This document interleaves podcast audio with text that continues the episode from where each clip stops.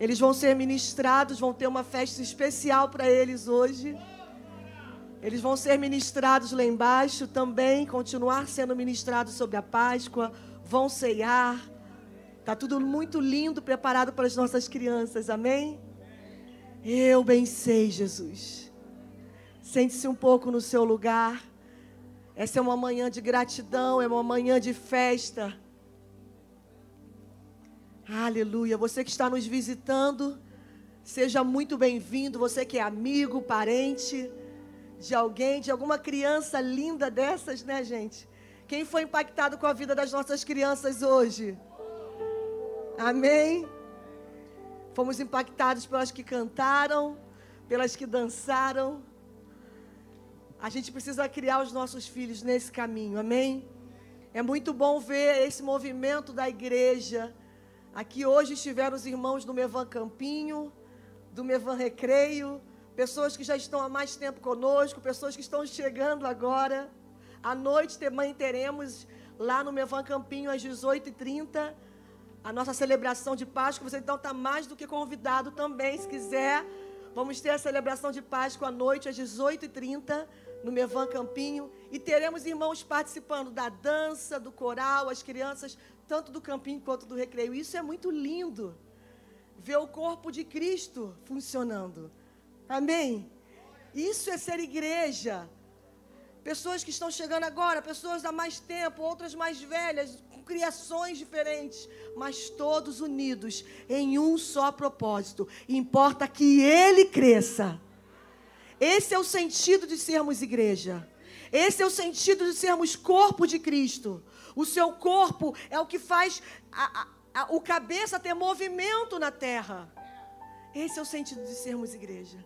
E esta é uma manhã de celebração. Essa é uma manhã de gratidão ao Senhor.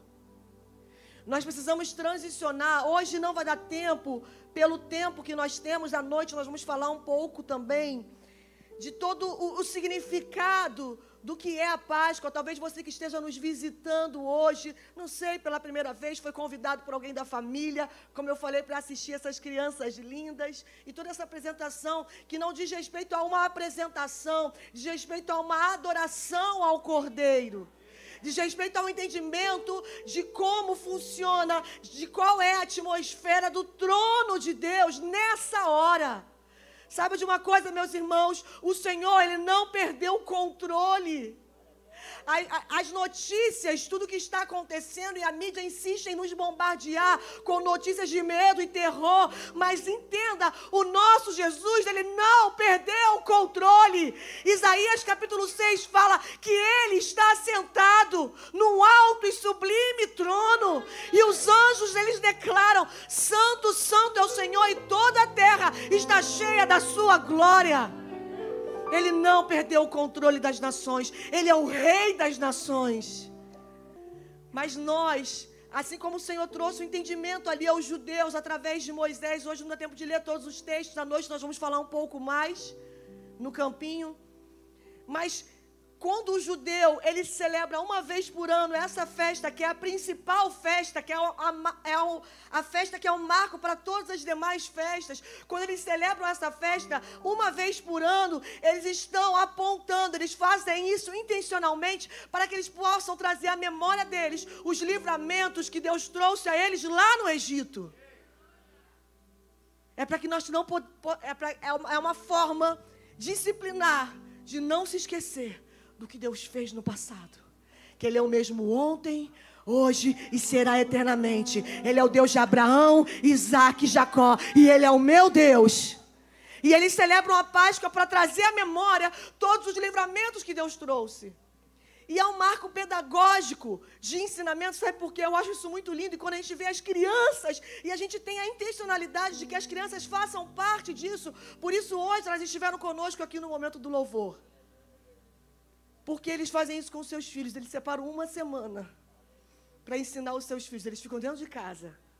Uma semana ensinando os seus filhos acerca do, do, de todos os livramentos.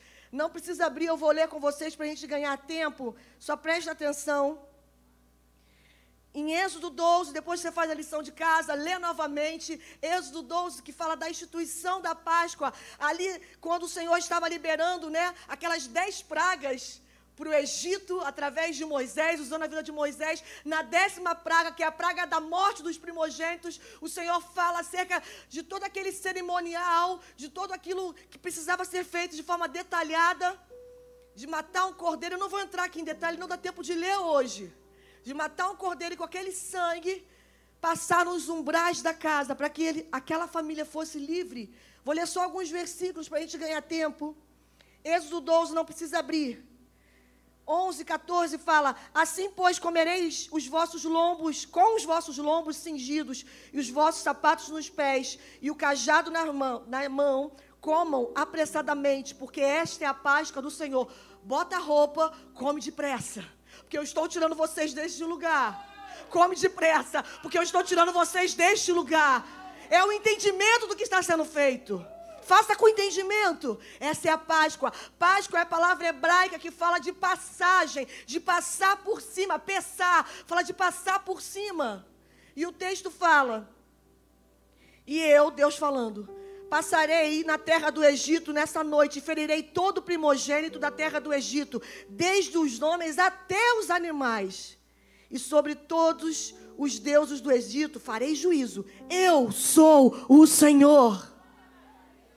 E aquele sangue será por sinal nas vossas casas, em que vos estiverdes. Vendo eu o sangue, passarei por cima de vós, e não haverá entre vós praga da mortandade, quando eu feri a terra do Egito. E este dia vos terá por memória. Fala assim comigo, memória. E celebrareis a festa dos, ao Senhor nas vossas gerações, e celebrareis por estatuto perpétuo em todas as gerações. Então isso alcança eu e você. Celebrem para sempre porque a mortandade não vai chegar na sua casa. O sinal do sangue do cordeiro sobre a sua casa é o sinal de que a mortandade não vai chegar. Essa é uma palavra que alcança eu e você. E eu quero profetizar isso sobre a sua casa. Eu quero profetizar isso sobre a sua vida. Aqueles que nesses dias entendem que foram comprados pelo sangue do cordeiro de Deus, que é Jesus. Nesses dias serão livrados. Amém? Você recebe essa palavra? E aí eles passam uma semana ensinando os seus filhos esses livramentos. Olha, sabe tudo que Deus fez? Eu fico imaginando, né, a didática ali dos pais ensinando para os filhos, que coisa linda. Nós não podemos perder os princípios. Nós não podemos ceder. E aí o texto continua dizendo em Êxodo, depois você lê todo o capítulo 12 de Êxodo, no versículo 26 e 27, ele fala: Quando seus filhos perguntarem, o que significa essa cerimônia?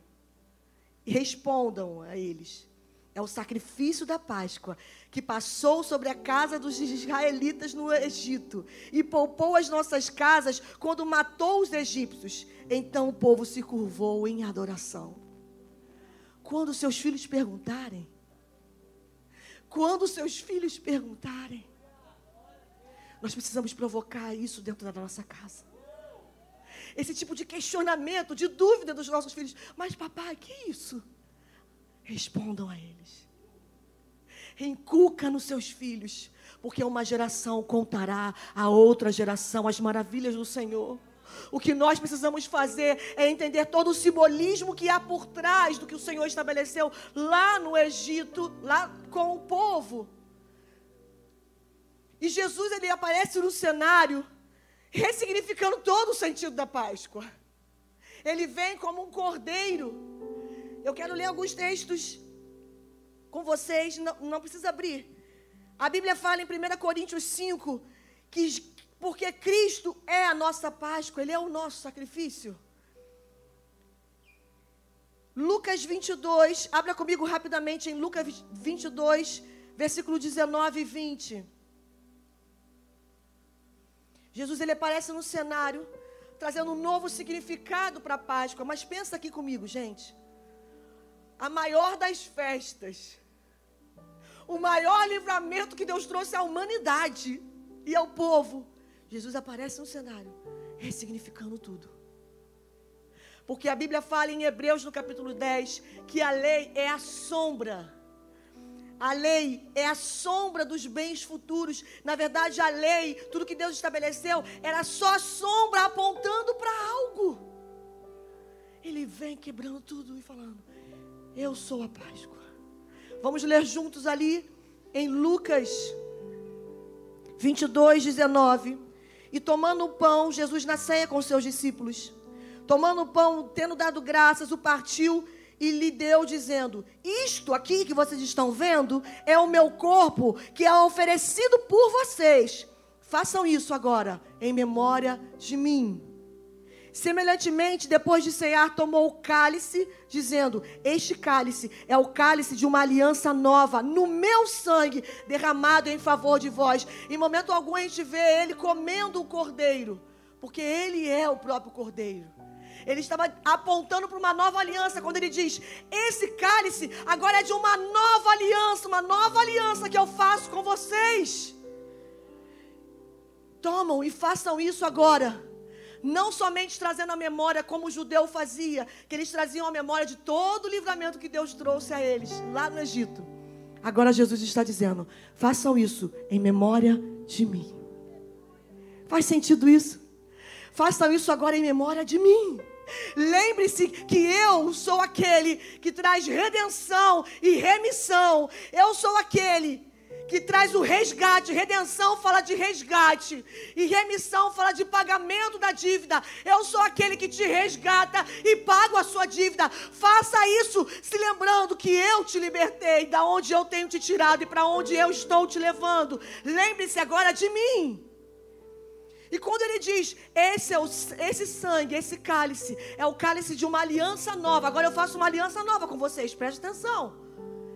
Ele estava dizendo, não basta simplesmente aos meus, esse termo é um termo muito usado nesses dias, né? Os meus seguidores se simpatizarem comigo, ou irem em busca dos meus milagres. O nível de aliança que eu estou exigindo de vocês é uma aliança de sangue. No passado, os judeus eles faziam muitas alianças, tinham muitas é, é, cerimônias para algumas alianças. A principal aliança que o judeu fazia era uma aliança de sangue, era a maior delas. Que eles pegavam, quando alguém quiser, queria fazer uma aliança com uma outra pessoa, eles pegavam um animal, eles sacrificavam aquele animal, cortavam aquele animal ao meio, colocavam ambas nas partes, e aquelas pessoas que estavam fazendo aliança, eles davam as mãos e passavam no meio daquele animal cortado, e quando eles passavam, eles declaravam a aliança que eles estavam fazendo. Eu sei que parece meio, né, para a nossa realidade ocidental, principalmente, parece meio macabro, mas era algo muito sério. E era a principal aliança de um judeu, é a aliança de sangue. E aquela aliança, ela nunca podia ser quebrada. Algumas alianças, elas podiam ser quebradas, tinham todo um, né, se fizer isso que pode quebrar, mas nesse caso, ela não podia ser quebrada. E quando nós vemos o apóstolo Paulo em Efésios, no capítulo 5, falando acerca da, de Cristo e a igreja, da aliança de casamento, quando ele fala em Efésios 5, por esta razão, o homem deixará sua, o seu pai e sua mãe, e se unirá à sua mulher, e se tornarão dois, uma só carne. E este mistério é profundo, mas me refiro a Cristo e a igreja.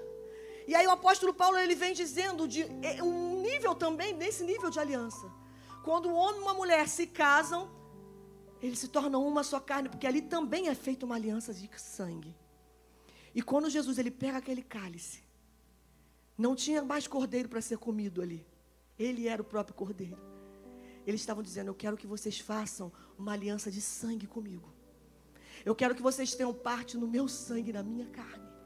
Porque assim como o homem deixa o seu pai e a mulher deixa a sua mãe e se tornam uma só carne, eu quero que vocês sejam uma só carne comigo. Esse era o nível de aliança que ele estava exigindo daqueles que o seguiam. Não mais ser só simpatizantes pelos seus é, milagres. Oh, que milagre que ele faz. Não, não, não. O nível de aliança para aqueles que querem seguir o Cordeiro é um nível de aliança de sangue. Quando nós nos tornamos uma só carne com Ele. Por isso ele ora em Lucas 17. Quando ele ora ao Pai, naquela oração ali, ele fala: Pai, que eles sejam um.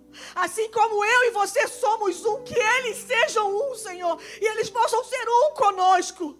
Que eles possam fazer, entender que a aliança que eu estou propondo para eles.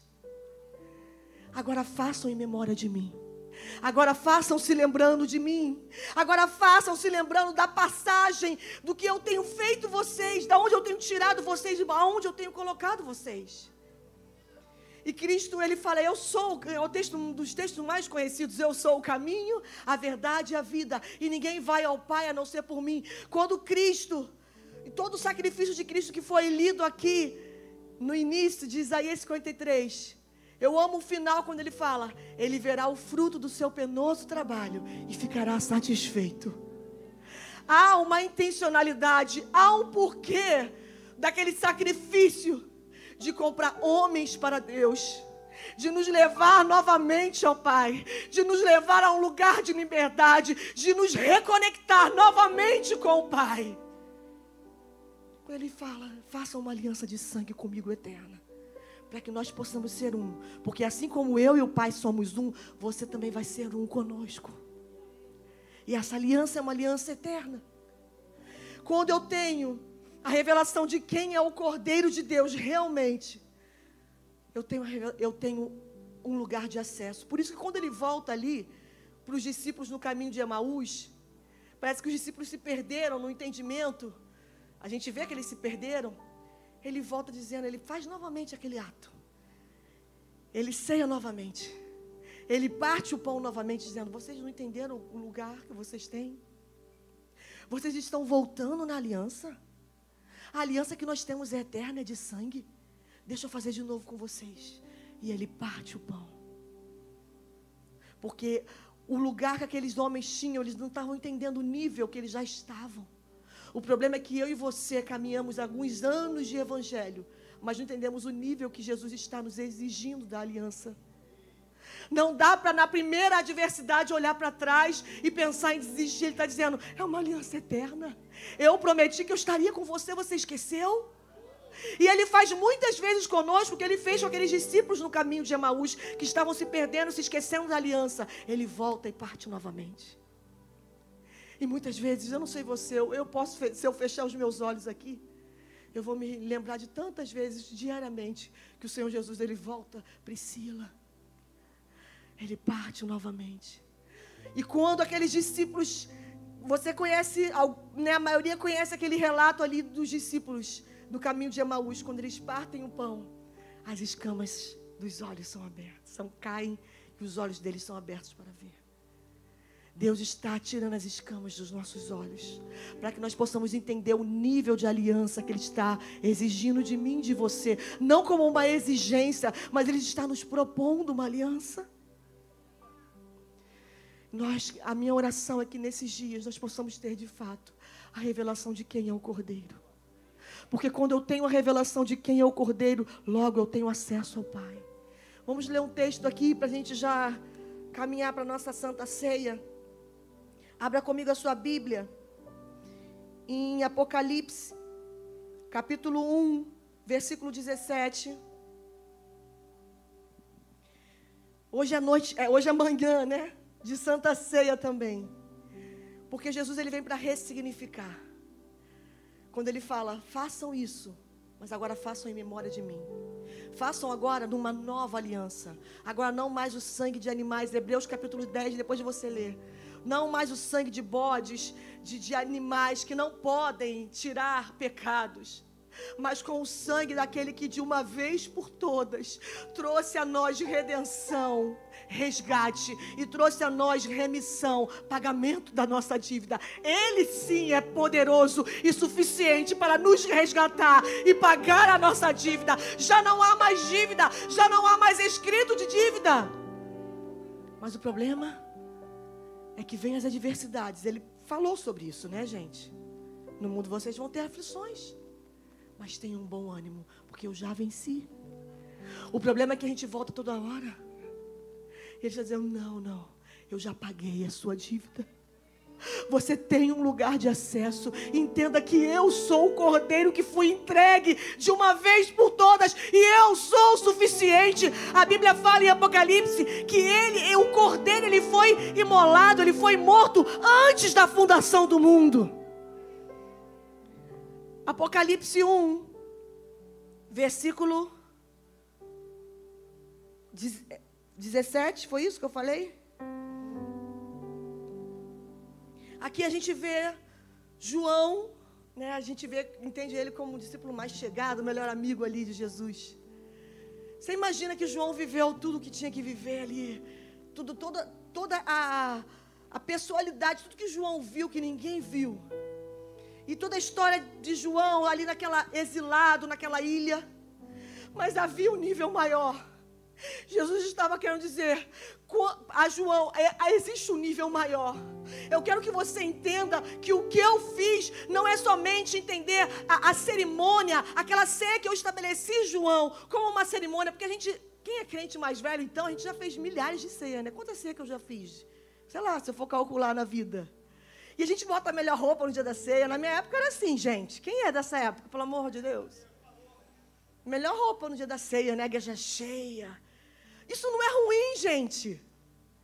Porque há um entendimento para o que está sendo feito, mas Deus está nos transicionando do lugar da cerimônia para o lugar de acesso. Ele está nos transicionando que aquela mesa era um acesso que a gente estava dando àqueles discípulos, dizendo há um lugar maior. E João, tendo vivido toda aquela, aquela experiência de estar muito perto de Jesus durante os anos que Jesus viveu na terra, Jesus estava dizendo: há um lugar maior, João, que você não conhece a um lugar de acesso que é muito além do que você teve comigo como homem. E é para esse lugar que Ele quer nos levar nesses dias. De estarmos além das circunstâncias que nos cercam. O que é externo não pode ditar o que é interno. Existe um lugar de acesso. E aqui nós vemos em Apocalipse, vamos ler juntos, versículo 17. João, estou correndo aqui com o texto de Apocalipse. Quando eu vi, eu caí aos seus pés como morto, e ele pôs sobre mim a sua mão direita, dizendo: Não temas, não tenha medo, João, porque eu sou o primeiro e eu sou o último, e o que vivo, eu fui morto. Mas eis que eu estou vivo pelos séculos dos séculos e tenho as chaves da morte e do inferno. João, não tenha medo, sou eu mesmo. Eu sou aquele, João, mas eu sou aquele que estava morto, mas eu vivo. Eu sou o primeiro e o último, João. Há um lugar maior. Há um lugar de acesso que eu quero te trazer, João. Quando você tem a revelação de quem é o Cordeiro de Deus, nós entramos nesse lugar. Por isso que o judeu ele faz, ele insiste com seus filhos de ensinar uma semana inteira. Por isso que eu e você precisamos entender e ensinar os nossos filhos esse lugar. Quando seus filhos perguntarem: diga a eles. Mas agora façam isso em memória de mim. E aí, ali em Apocalipse, a gente vê ele falando para João: Não tenha medo, eu sou aquele que morreu. Mas eu estou vivo pelos séculos dos séculos, e eu tenho as chaves da morte e do inferno. Jesus estava levando João a um novo lugar verdadeiramente aquele lugar que ele falou para os seus discípulos quando ele estava na terra. Eu sou o caminho. Eu sou a verdade. E eu sou a vida. E ninguém vai ao Pai a não ser por mim. Sabe o que Jesus estava fazendo com João? Dá a mão aqui, João. Eu quero te levar ao Pai. Eu quero que você veja o que eu vejo. Eu quero que você tenha dimensão das realidades espirituais. Eu quero que você tenha dimensão. Eu quero que os seus olhos sejam abertos para ver o acesso que eu dou a vocês. Por isso, Hebreus capítulo 10 fala: entremos com ousadia diante do trono de toda graça, pelo sangue de Jesus. Entremos com ousadia para esse lugar. Não pelo sangue de bodes ou de outros animais, agora pela uma nova aliança, pelo sangue de Jesus, entremos com ousadia.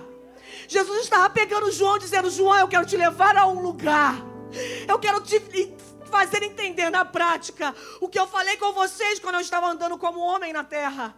Eu sou o caminho, eu sou a verdade, eu sou a vida, eu quero te levar ao Pai, João. E aqui no capítulo 4, eu vou ler com vocês. Versículo 1: Depois dessas coisas eu olhei, e eis que estava uma porta aberta no céu. E a primeira voz que ouvira, voz como de trombeta, falando comigo, disse: Sobe para cá e mostrar-te-ei as coisas que depois destas vão acontecer. Sabe o que Deus está fazendo comigo, com você nesses dias maus? Com todo esse pano de fundo mal? Ele está dizendo: do que da aliança eterna que ele fez comigo de sangue. Sobe para cá. Sobe para cá que eu vou te mostrar outras coisas. Sobe para cá. E muitas vezes eu e você resistimos a isso por causa do tempo, por causa do trabalho, por causa dos filhos, por causa de tanta coisa. E ele está dizendo dia após dia, pelo seu espírito: sobe para cá. Essa situação que eu estou permitindo você viver é para dizer a você: sobe para cá. Deixa, deixa isso e sobe para cá. Se desconecta e sobe para cá, porque existe um caminho mais excelente, existe um acesso que eu, eu dei a você. Sobe para cá, João. Aleluia. Apocalipse 5, aí pulando já, estou cortando muito aqui. Versículo 9 diz: e aí, João aqui vai tendo de forma progressiva a revelação de Jesus. Até que então, em Apocalipse 5, ele se depara com o trono do próprio Deus. Primeiro, ali em Apocalipse 1, que eu, que eu li rapidamente com vocês, ele tem a revelação de, do Filho do Homem, daquilo que ele conhecia, que ele era um pouco familiarizado. Alguém semelhante a um homem, mas ainda não entendeu muito bem. Aí ele fala: Vem cá, eu vou te mostrar, sobe para cá. E aí ele tem a dimensão da atmosfera do trono. Mas chega em Apocalipse 5, Jesus ele revela ao Pai. Jesus ele revela o trono de Deus e toda a atmosfera do trono quando ele diz, versículo Apocalipse 5, versículo 9. E cantavam um cântico novo dizendo: Digno és de tomar o livro, de abrir os seus selos, porque foste morto e com o seu sangue compraste para Deus homens de toda tribo, língua, povo e nação. E para o nosso Deus os fizestes um reino de sacerdotes, e eles reinarão sobre a terra. Jesus estava revelando a ele o propósito da sua morte, da sua ressurreição.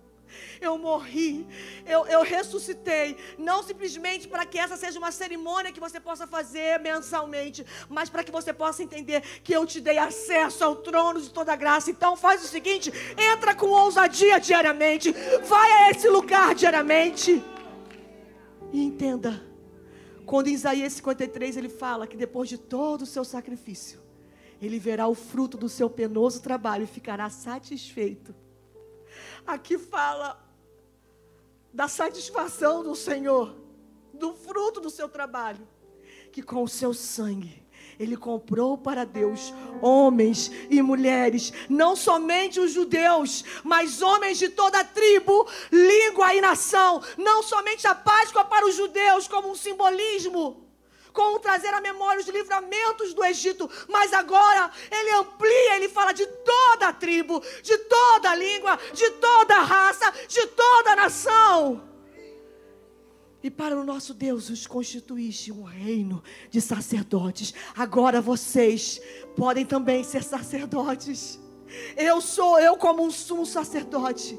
Entrei nesse lugar. Agora você também pode. Você também eu te dou autoridade, porque toda autoridade me foi dada. Agora eu coloco sobre vocês, assim como ele fala em Mateus capítulo 28.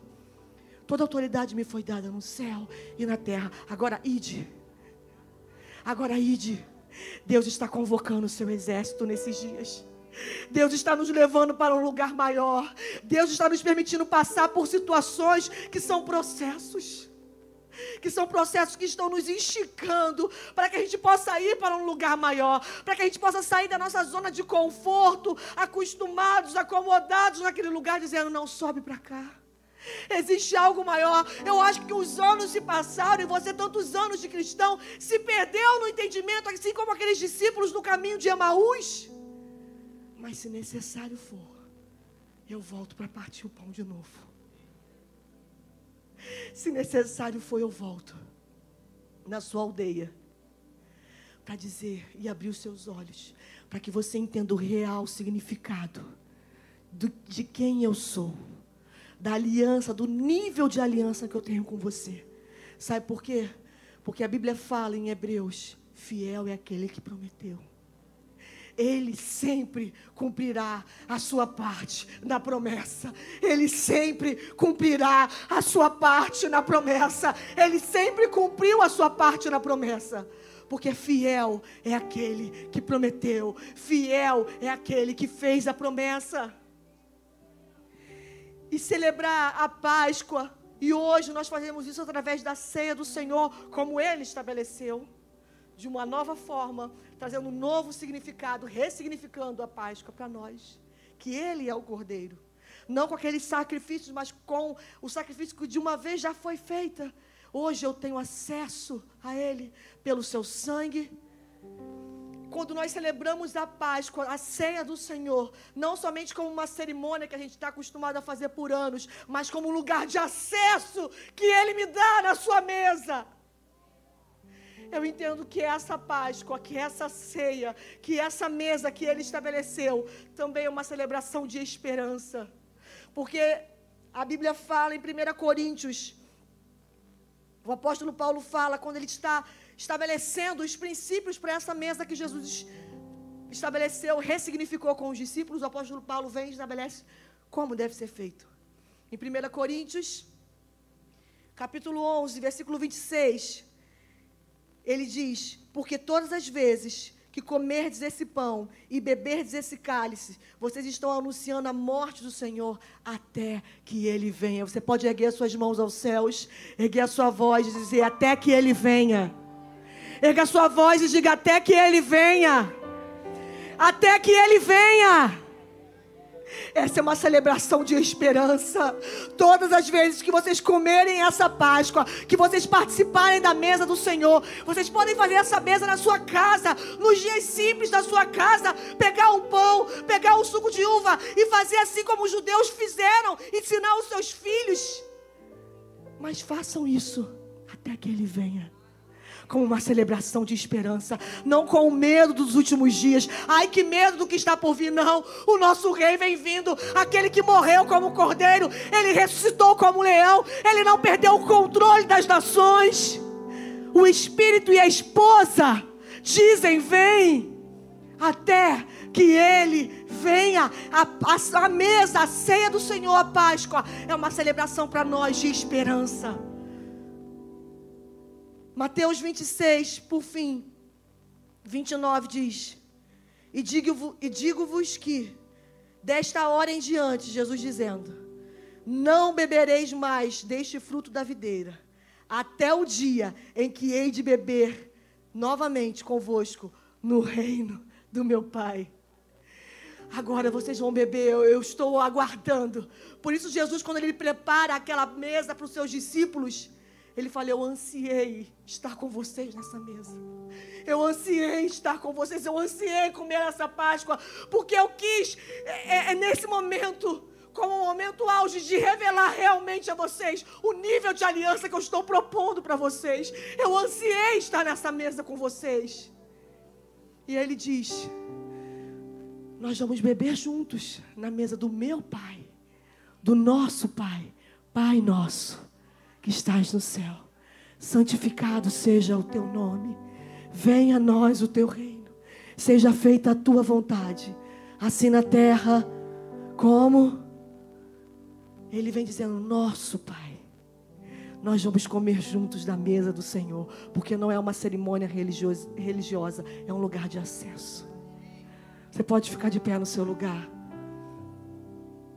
É tão lindo ver o corpo de Cristo em movimento.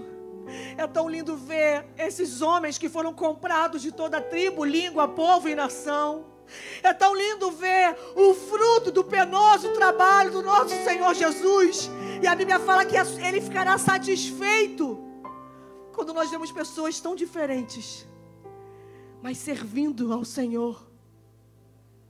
Isso é tão lindo entender que Ele nos comprou com um propósito para que pudéssemos ser sacerdotes nessa terra.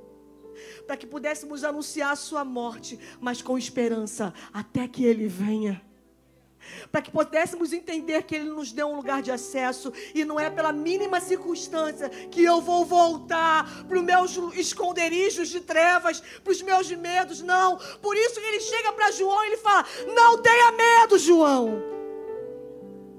Não tenha medo. Ele precisava revelar aquilo a João. João, não tenha medo. João estava exilado, ele ia morrer naquele lugar. Eu fico imaginando a alma de João aflita ali. E ele fala: Não tenha medo. Eu sou aquele que estive morto, mas eu vivo pelos séculos dos séculos e eu tenho as chaves da morte e do inferno. Ele é aquele que abre as nossas prisões, ele é aquele que venceu e ele nos deu armas. Ele nos comprou para Deus com um propósito. Ele não nos comprou para sermos meros seguidores, mas Ele nos comprou com o propósito de sermos sacerdotes. Porque o sacerdote trará a lenha toda manhã, o fogo não se apagará, porque o sacerdote trará a lenha toda manhã. Ele nos comprou com o propósito não é de celebrar uma Páscoa e ficar arrepiado com as músicas, é de entender o acesso que Ele me deu, é de entender o lugar que Ele está dizendo: sobe para cá, a um lugar mais excelente. Tudo que você está vivendo é intencional para te esticar, para te levar para um lugar de acesso. Sobe para cá. E quando eu tenho a revelação, e quando eu dou e digo sim, e quando eu vou caminhando na direção progressiva da revelação do Cordeiro, ele começa a me revelar. Nesses dias, Deus quer abrir os nossos olhos para que possamos ver. Quantos querem ter os seus olhos abertos para ver? Com todo esse pano de fundo, de trevas, de medo, de terror, de insegurança, de incertezas, da economia, da saúde. Se vai vir uma próxima pandemia, eu não sei. Eu sei que eu tenho que celebrar essa Páscoa até que Ele venha. Eu sei que o meu redentor vive, por isso nós cantamos com entendimento. Eu bem sei que nem a morte, nem a vida, nem os principados, nem as coisas que estão por vir do futuro, nada poderá me separar do amor de Deus que está em Cristo Jesus, porque eu sei que Ele me amou e abriu as minhas cadeias. Eu sei que Ele está me chamando diariamente. Entre com ousadia diante desse lugar que eu abri pelo meu próprio sangue. Entra com ousadia, não faça mais como uma cerimônia, mas entenda o lugar de acesso que eu tenho te dado. Entra com ousadia nos teus piores dias. Entra com ousadia nos dias de medo. Entra com ousadia nos dias de fartura. Quantos estão dispostos?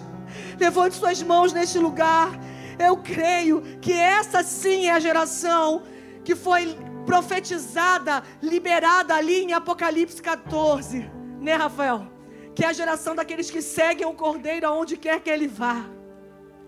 Essa é a geração que nos dias do fim, mesmo que vier o que, o que tiver que vir, nós vamos seguir o Cordeiro, porque eu sei que a aliança que eu tenho